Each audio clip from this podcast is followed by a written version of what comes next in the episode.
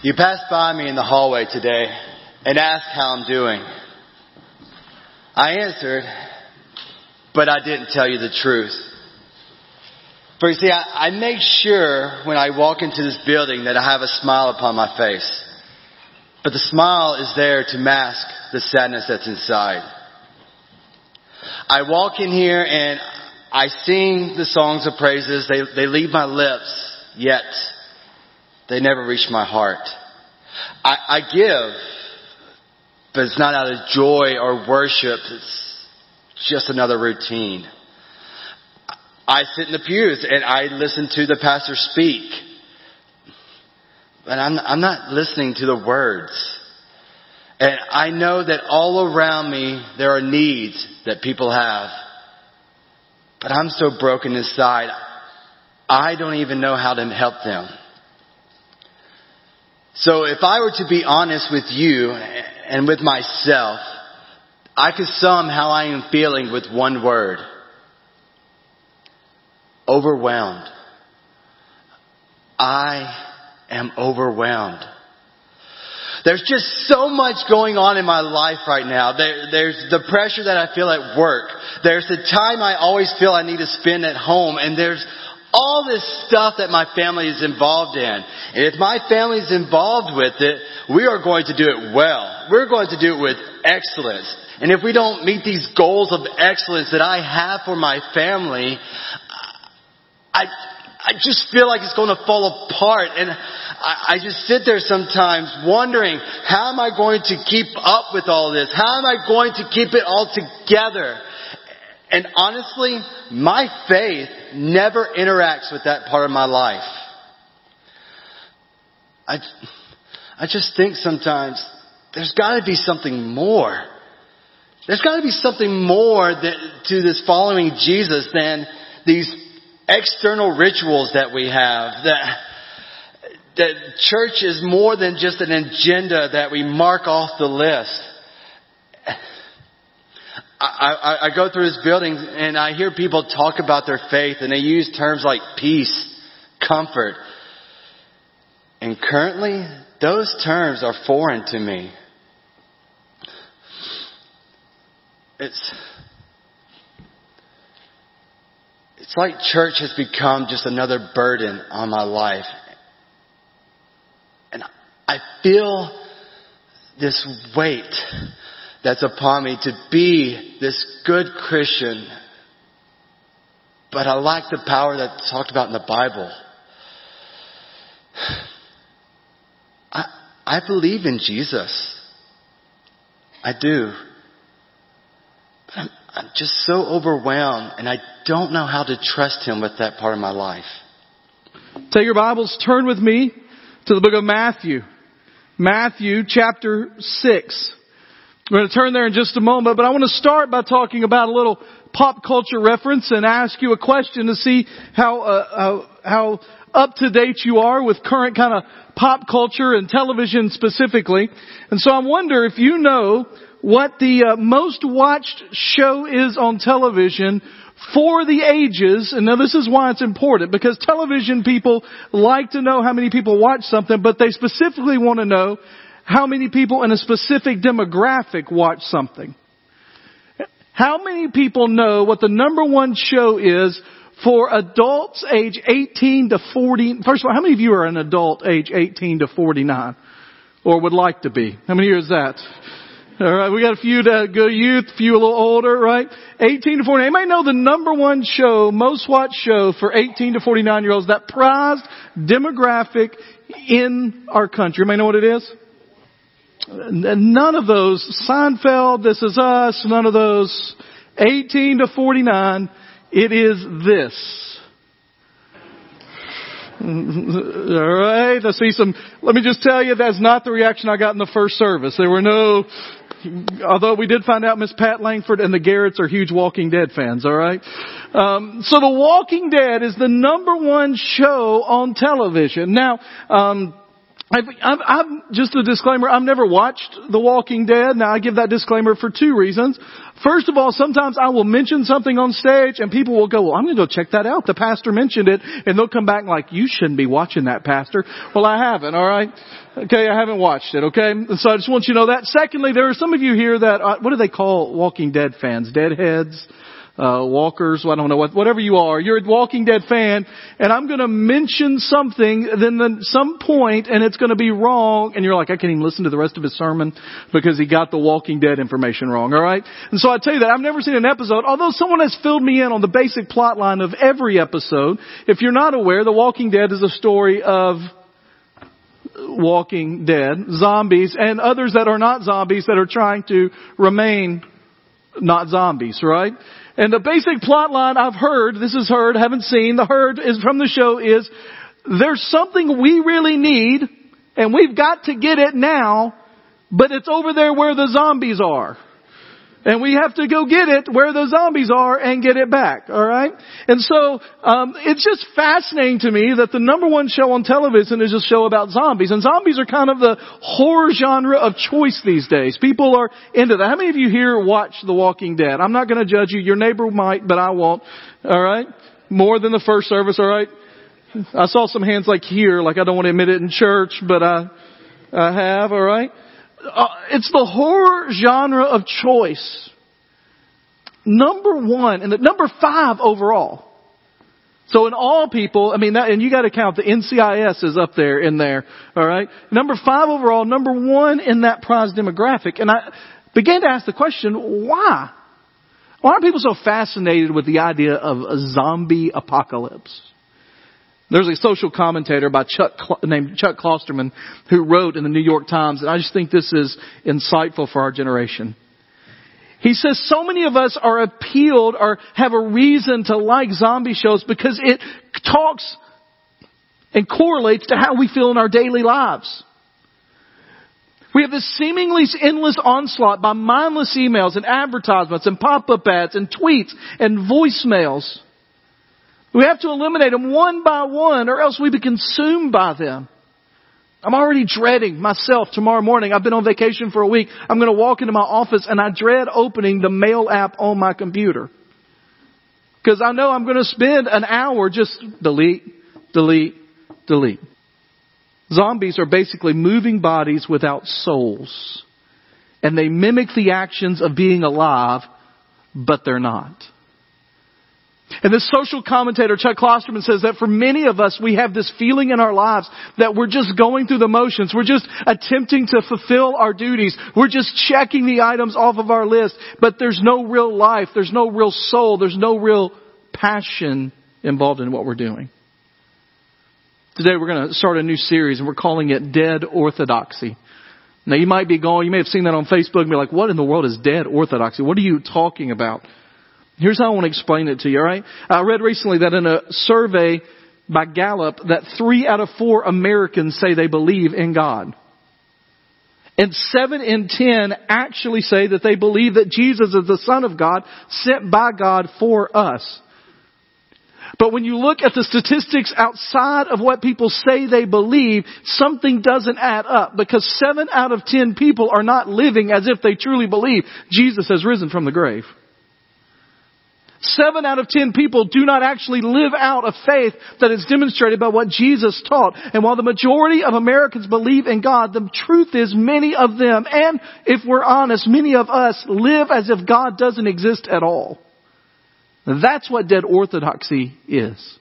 Orthodoxy just means belief or right belief in this idea. It's orthodox. It is the correct belief. It is the correct understanding. Now we have a lot of people that say they believe the right things, but there is no evidence in their lives. Someone who believes in God or says they do, but they don't live as if God exists. People that call themselves Christians and yet live as if Jesus doesn't matter in their lives. There are two verses I thought about specifically as I was thinking through this series, as I was thinking through what we're going to do over the next few weeks. First one is in Titus chapter 1 verse 16. And this is Paul writing to a young pastor and he says to beware of some people that'll be in his churches, the people that'll be in the, in the group that would say that they're followers of Jesus. He says they claim to know God. They claim that they have an understanding of Him. They claim that they believe in God, but they deny Him by the way they live.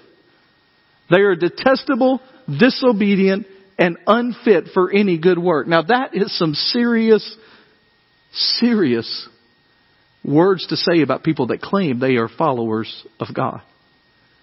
Unfit, disobedient, and detestable. Writing to another young pastor, Timothy, kind of his son in ministry in 2 Timothy chapter 3, he says, But know this, Hard times will come in the last days. And we need to understand that when he says last days there, he's talking about now. Not because we think Jesus is necessarily coming back anytime, although he could. It, the last days just mean any time from when Jesus rose again from the grave until he comes again in the second coming. Any time in between that is the second or are the last days. And he says hard times are going to come in the last days. For people will be lovers of self, lovers of money, boastful, proud, demeaning, disobedient to parents, ungrateful, unholy, unloving, irreconcilable, slanderers, without self-control, brutal, without love for what is good, traitors, reckless, conceited, lovers of pleasure rather than lovers of God. Now, doesn't that sound like a fun crew? And then he adds this at the end. And you have to understand in biblical listing, oftentimes the first and the last share an important place. He says, holding to the form of godliness but denying its power. What he's saying is these aren't people. All that list you just read are not people that are claiming they don't know God. These are people that say they believe the same things that you believe, but their lives do not demonstrate it at all. They hold the form of godliness without the power. So, for the next three weeks, here's what we're going to do. We're going to talk about those areas of our lives that it's very easy for us to say we believe in God, but not live as if we do. Today, we're going to focus on how we can say that we believe in God, but cannot trust Him completely. Matthew chapter 6, we're going to be looking at verse 25 through 24, and we're going to talk about anxiety. We're going to talk about worry. We're going to talk about things that show that we don't trust God as we ought. As I was thinking about this week, I was reminded of the story of a guy that some of you may know, some of you may have heard about, some of you may have read about, but it's just a fascinating story. The guy's name is Howard Hughes. Howard Hughes, anybody know who Howard Hughes was? Anybody know that name? Big time businessman. He dabbled in oil and entertainment, aviation, made him billions of dollars. And this is when billions of dollars was like trillions of dollars. And what you would think is somebody with that kind of money, somebody with that kind of luxury would be able to live with ease and tranquility. A person sitting by the pool, sipping drinks with little umbrellas sticking out of them. But that's not what happened with Howard Hughes. The last 25 years of his life, Hughes was the poster child for worry and anxiety. Overwhelmed by an unsubstantiated fear that people were out to get him, he spent his last decade living in hotels, and when he'd go to a hotel, he would rent out the entire floor. Those close to him said that he would spend hours and days in a room that was black, completely pitch dark. He would have refused to allow anyone to come in. In fact, if you were going to come in, he had specific instructions for you. You had to take several tissues, cover the doorknob with them, knock, open the door ever so slightly, have a short conversation with him in the pitch black, and that was all you got. He was deathly afraid of germs. His worry led to severe stomach problems. He caused him to sit in the bathroom for hours at a time. In fact, one aide noted that there was one occasion when Howard Hughes, one of the richest men on earth, sat in the bathroom for 27 straight hours. On the rare occasion that Hughes would venture out, he gave specific instructions to his driver. Only smooth roads were to be taken. You could not go past 35 miles an hour. If they had to cross railroad tracks or a specific part of the road that was bumpy, you had to go two miles an hour. He was so afraid of a wreck. And for a man who seemed to have it all, worry and anxiety dominated his life. The overwhelming paradox of Hughes was the more successful he got, the more money he accrued, the more worry and anxiety festered in his soul. It's the same thing we face. We think if we could just get a little more of this or a little more of that, if I get a little more money in my bank account, if I could have a nicer car, if I could get a better job, if I could land that one client, if I could land that one job, if I could just get married, if I could just have kids, if I could just have another kid, if I could just get that one thing, everything would be better.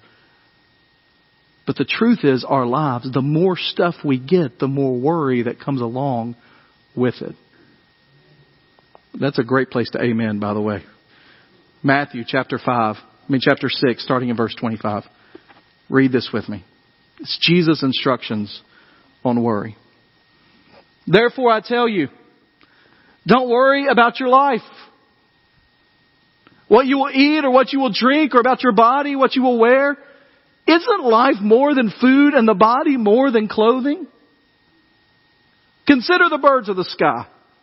They don't sow or reap or gather into barns. They go to work from 8 to 3 every day or 9 to 7. They don't put stuff in savings accounts and checking accounts and annuities and IRAs and college funds. Yet your Heavenly Father feeds them. Aren't you worth more than they are? Can any of you add one moment to his life span by worrying? And why do you worry about clothes? Observe how the wildflowers of the field grow. They don't labor or spin thread. Yet I tell you that not even Solomon in all his splendor was adorned like one of these.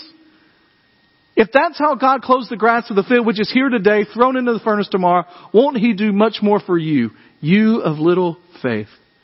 So don't worry saying, what will we eat, or what will we drink, or what will we wear? For the Gentiles eagerly seek all these things, and your heavenly Father knows that you need them. But seek first the kingdom of God and His righteousness, and all these things will be provided for you. Therefore, don't worry about tomorrow, because tomorrow will worry about itself. Each day has enough trouble on its own. You know what's interesting about that teaching of Jesus on worry? I mean, we all see that. We all know that. We all know that worry is not good for us. We understand that worry is something we shouldn't do. But what's interesting about what Jesus does here is he ties it immediately in the Sermon on the Mount, this whole section about worrying directly to a section on materialism and possessions and how we treat what we have. He follows up a lesson on materialism with a lesson on worrying because Jesus understood that the more money you have, the more problems you have. The more worry you have, the more tendency you have. Henry Ford said later in his life when he was an automobile tycoon that he was happier when he was just being a mechanic. Multimillionaire Andrew Carnegie once observed that millionaires seldom smile. The idea is the more we have, the more we worry. Solomon, who some claim to be the richest man in human history, says in Ecclesiastes chapter 2, I got silver and gold for myself and the treasure of kings and provinces. I required men and women singers. I had a harem, the delights of the heart of man. I became greater by far than anyone in Jerusalem before me. I denied myself nothing my eyes desired. I refused my heart no pleasure. My heart took delight in all my work, and this was the reward for all my labor. Yet when I surveyed all that my hands had done, and what I had toiled to achieve, everything was meaningless. Things, earthly treasures, people, relationships, they don't eliminate worry. They serve to heighten. And this is the greatest problem we often have as Americans. We don't see the fact that the riches we have been given by God, that when we turn them onto themselves, bring worry and anxiety into our lives when we don't trust Him.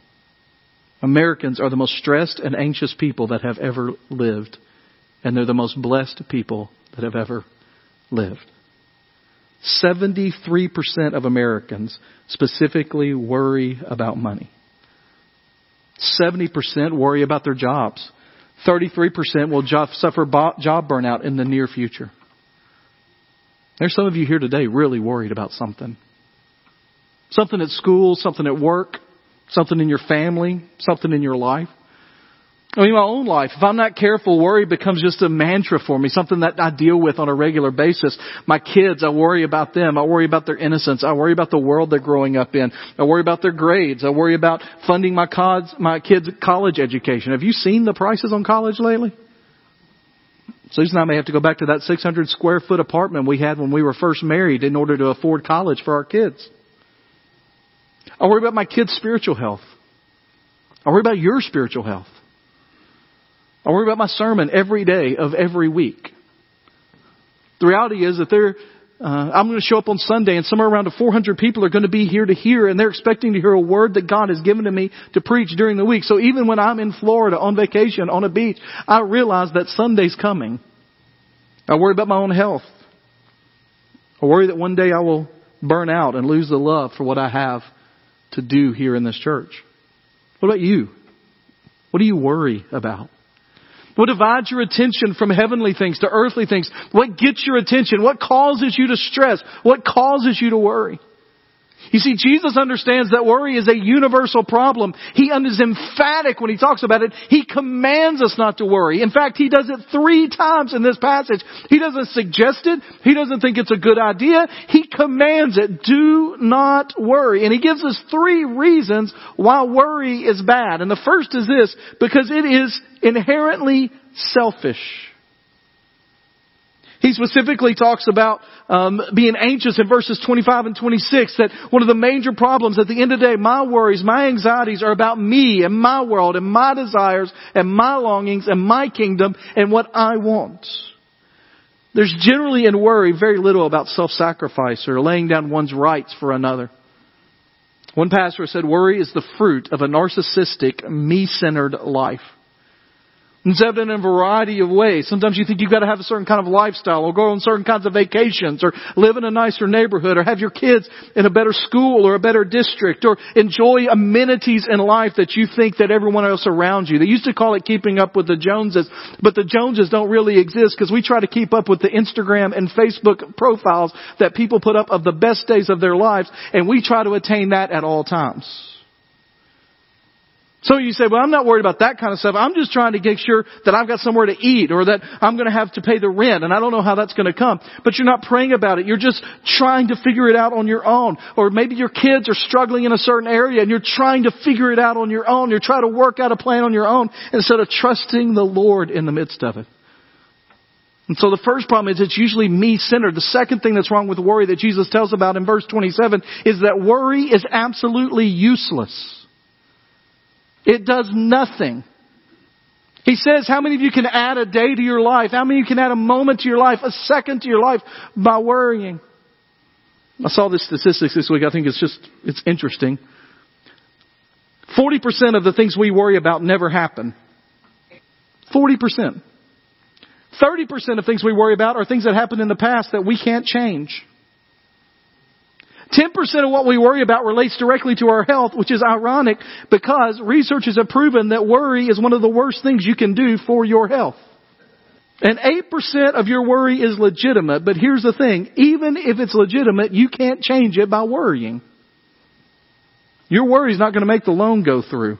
Your worry is not going to get rid of cancer. Your worry is not going to pay the bills. Jesus is telling you your worry is useless. And then there's one last problem with worry. Not only is it me centered and useless, it is the way someone acts when they do not know God. It's symptomatic of how unbelievers act. Verse 32 says, For the Gentiles, I know right now that's a lot of us. But in this context, what he meant were the pagans, the people that aren't believers in God, run after those things. Jesus is saying that the lives of those who couldn't care about God at all are dominated by pursuit for earthly treasure and the worry that comes with that.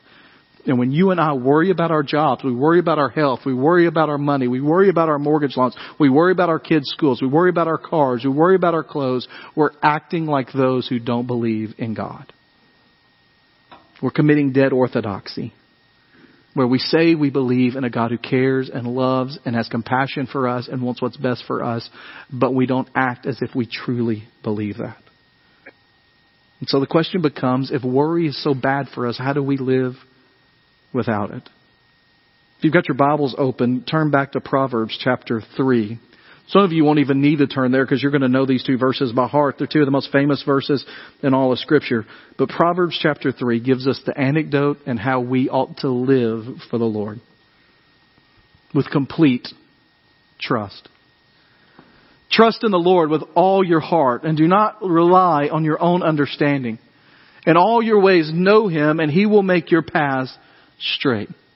Now here's the truth. Many of you have memorized that in a different version, and maybe it's the trust in the Lord with all your heart and lean not on your own understanding. and all your ways acknowledge Him and He will direct your path. But the meaning is there for the same thing. That if we're going to live our lives in a way that gives evidence and glory to what God has done and who we believe Him to be, then we do it by trusting in the Lord with all our heart. We don't rely on our own understanding. We acknowledge Him in everything we do and we follow the path that He makes straight. You want to know how to live without worry? You simply have to let go and trust Him.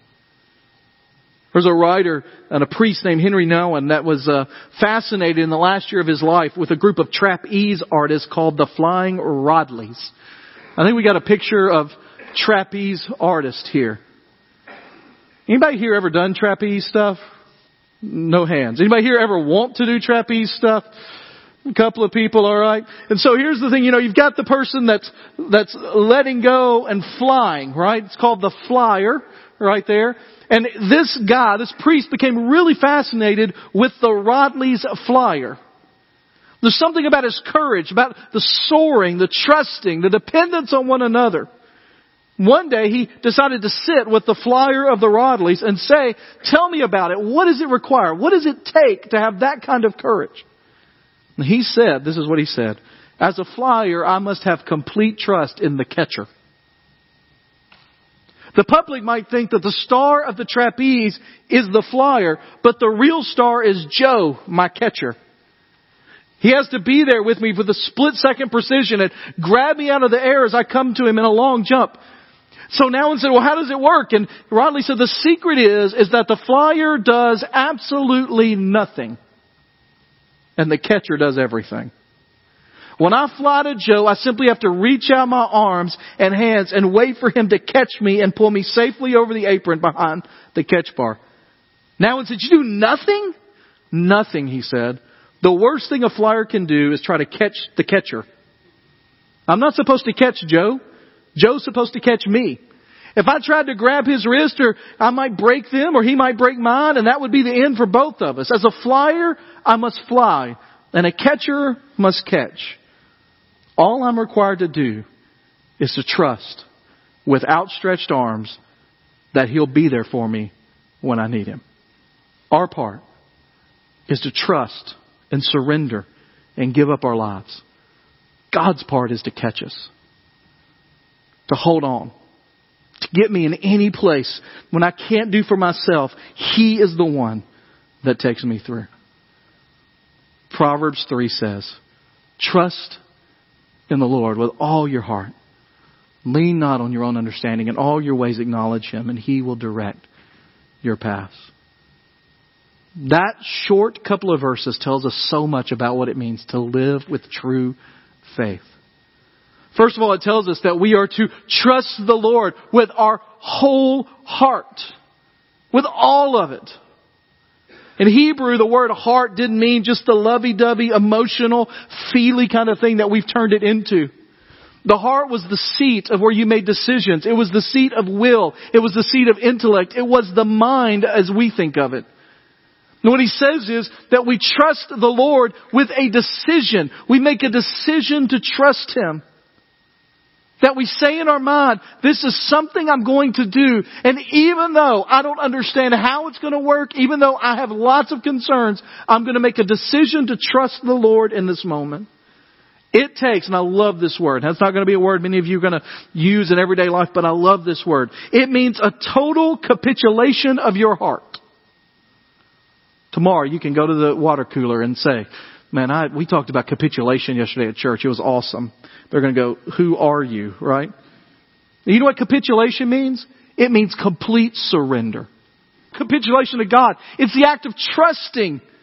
Not something that's naive or something that's not um, uh, something that you can depend on. It's trusting the most dependable being in the universe, but it's a total commitment of your will. Trust in the Lord with all your heart. He doesn't accept half-hearted. He doesn't accept partial-hearted. He doesn't accept a little-hearted. He accepts all your heart. I ask the question today, what are you holding back from trusting the Lord with? What are you holding back from trusting the Lord with? What in your life, in your family, in your job, in your work, in your spiritual life, what are you holding back? Do you remember the guy that came to Jesus and said, Hey Jesus, I want to follow you, but uh, man, I got this problem. I need to go home and bury my dad. Anybody remember that story? What did Jesus tell the guy? Hey man, that's cool. Go back and bury your dad, then come on. Is that what he says? What does he say? Let the dead bury the dead. Now, when that's one of those things when you read it, you're like, man, Jesus, that was, that was rough, man. Let the dead bury it. I mean, this guy's got a dead father, right? I mean, have a little compassion here. So we don't understand what's actually happening here because for the guy to ask that question means that the dad wasn't dead yet because in their society, when someone died, you buried them that day. What he was saying to Jesus is, Jesus, man, I'd really love to follow you. Man, I think you're a cool dude and man, your teaching's great. I'd love to be one of these guys that follows you, but here's the problem. Like, I'm a little insecure right now because like my dad is still alive and when he dies, man, I'm gonna get like his inheritance and like, I'll be set for life. And so that would be a good time for me to come follow you because once I have all of his money, like he's dead and I've buried him and the inheritance comes to me, then I can walk with you because I'm not going to have to worry about how my life's going to be taken care of. Jesus says, no. Don't wait to get set up before you start to follow. You make a decision here and now. What about you? What is it that subconsciously or consciously you said to Jesus, you know what? Man, I really do. I want to follow you. I want to do what you want to do. But there's just this one thing, man. This is one thing I got to take care of. See, because not only is it a conscious decision to trust, it is also a decision to be completely devoted. I mean, there's an acknowledgement there, man. I don't, I, Jesus, I do not know the best way for me, and I'm going to trust you with that. I'm not going to try to figure it out. I'm not going to try to map it out. I'm not going to try to come up with 14 ways that this problem could be solved. I'm going to trust you because my ways, my ways are not as good as yours. I'm not going to lean on my own understandings, but I'm going to acknowledge you in everything I do. You see, at the heart of this decision to trust Him is this decision to acknowledge Christ and to show Christ in every aspect of your life. In all your ways, acknowledge Him. Know Him. One pastor says, I don't believe we know anything of the life of faith unless we relate every moment of our life to the Lord Jesus. Whether it's going to the grocery to buy a pound of tomatoes, whether it happens to be cooking breakfast, it's facing the business debt with telephone calls and emails, whether it's checking your check at the bank account and knowing what you're going to do with the money, or whether it happens to be selecting a way and a decision to make. In everything we do, we acknowledge Him. Some Christians a couple hundred years ago used to call that practice, practicing the presence of Christ. Living His life in you. Replacing what I am for all that He is. Living in me moment by moment. Looking through my eyes. Jesus speaking through my lips. Jesus working through my hands. Jesus walking through my feet. Jesus loving through my heart. Jesus radiating out through my life. In every being and place in my life, He is acknowledged. You see, we got a lot of Christians today in America, in churches all across this land, that really want to tell people they believe in Jesus, but their life shows no evidence that He has taken over full control. And when that happens, when we trust Him completely, when we capitulate completely and we renounce ourselves and we follow Him, we see that He makes our paths straight. The word is interesting there. It's only used also in Isaiah. And in Isaiah, it means that the Lord shall literally make a highway. It's not like a little bitty path that'll be shown. It's a highway. It's like as you begin to trust Him, you begin to walk with Him, as you begin to love Him, as you begin to follow His ways, then He will show you step by step the highway to go down. We spent a week in Florida at the beach. We drove back on uh, Thursday, and we drove left around noontime and drove all the way back. And um, we took turns driving, and this happened to be a time when Susan was driving after we had stopped for our first kind of stop um, along the way, and we were waiting to go to eat supper, and we were going to stop and eat supper, and we decided to get through Birmingham on the other side of Birmingham, and get some supper. And so we were kind of waiting for all that to happen. And as we got on the other side of Birmingham, about 15 to 20 miles from the exit we were going to stop at, um, I don't know whether you're aware of this or not. This might be something that's important to you if you're traveling uh, through Alabama in the next couple of uh, years. Apparently, they are repairing every road in Alabama. Every single road they're repairing in Alabama. And so we got stuck in traffic, right? Like it went from three lanes to one lane in like a mile and a half which look like 65 every day of the week, alright? And so it was just getting down to one lane. And so we're stuck in traffic there for a minute. And, uh, you know, used to you just had to sit there. You had to, you didn't know anything. Maybe you had somebody really cool. Like when I was growing up, my dad had a CB radio in the car and he could like radio some truckers and find out what's going on. But for the most part, you just had to kind of trust. Now we have apps that tell us 20 minute delay. I kind of like before. You didn't know. It just kind of happened, right? But you know, you curve through that construction and then there's this glorious moment when that sign says end of construction. And it goes from one lane to like three. And there are a few moments, this is probably overstatement, in life better than when you get to push the accelerator after you've been sitting in traffic for a long time, right? And so right as you get to the other end, you like, because what happens is the highway literally opens up and there is freedom there. The picture in Proverbs is that when you completely trust the Lord, when you completely trust Him, you let worry be out of your life and you trust Him completely. It's like that moment when the highway suddenly opens up and there is freedom to live in His presence. Doesn't mean everything goes perfectly, but it does mean that you're in the midst of living a life that brings glory and honor to Him. And so here's my question as we talk about this dead orthodoxy, people that believe in God but don't trust Him. Have you truly trusted the Lord? With every aspect of your life, every day of your life. Are you out there chasing all this stuff, thinking it'll fill your life or your kid's life or your family's life on your own? Trust in the Lord with all your heart. Lean not on your own understanding. In all your ways acknowledge Him, and He will direct your paths. Let's pray together.